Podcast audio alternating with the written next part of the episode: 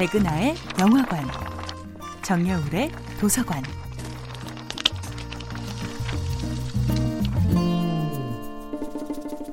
안녕하세요.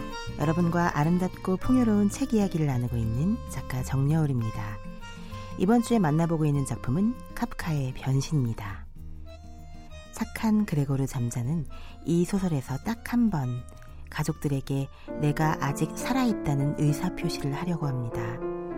여동생 그레테와 어머니가 그레고르의 방에 있는 모든 가구를 치우려 하는 날이었습니다. 그레고르는 어머니와 여동생이 액자를 치우려 하자 액자 위에 달라붙어 떨어지지 않으려 합니다.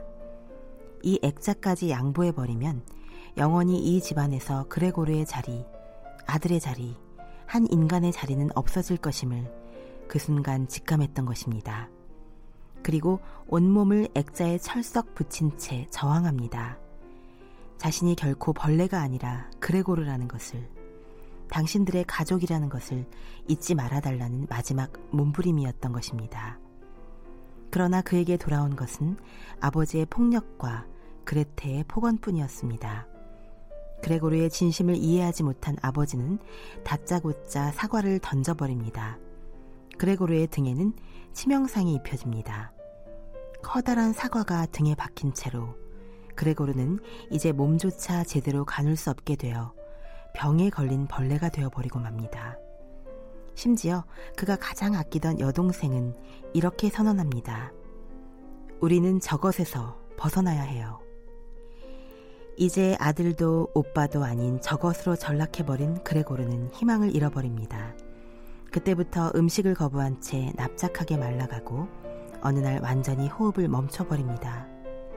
그는 영원히 가족으로부터 그리고 인간 세계로부터 추방당한 것입니다. 그레고르에게 진짜 고통은 벌레로 변해버린 현실이 아니었습니다.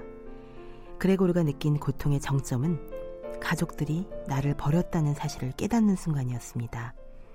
그는 오직 가족만을 위해 살았건만 가족들은 그가 벌레가 되었을 때 그를 연민의 시선으로조차 바라봐주지 않습니다.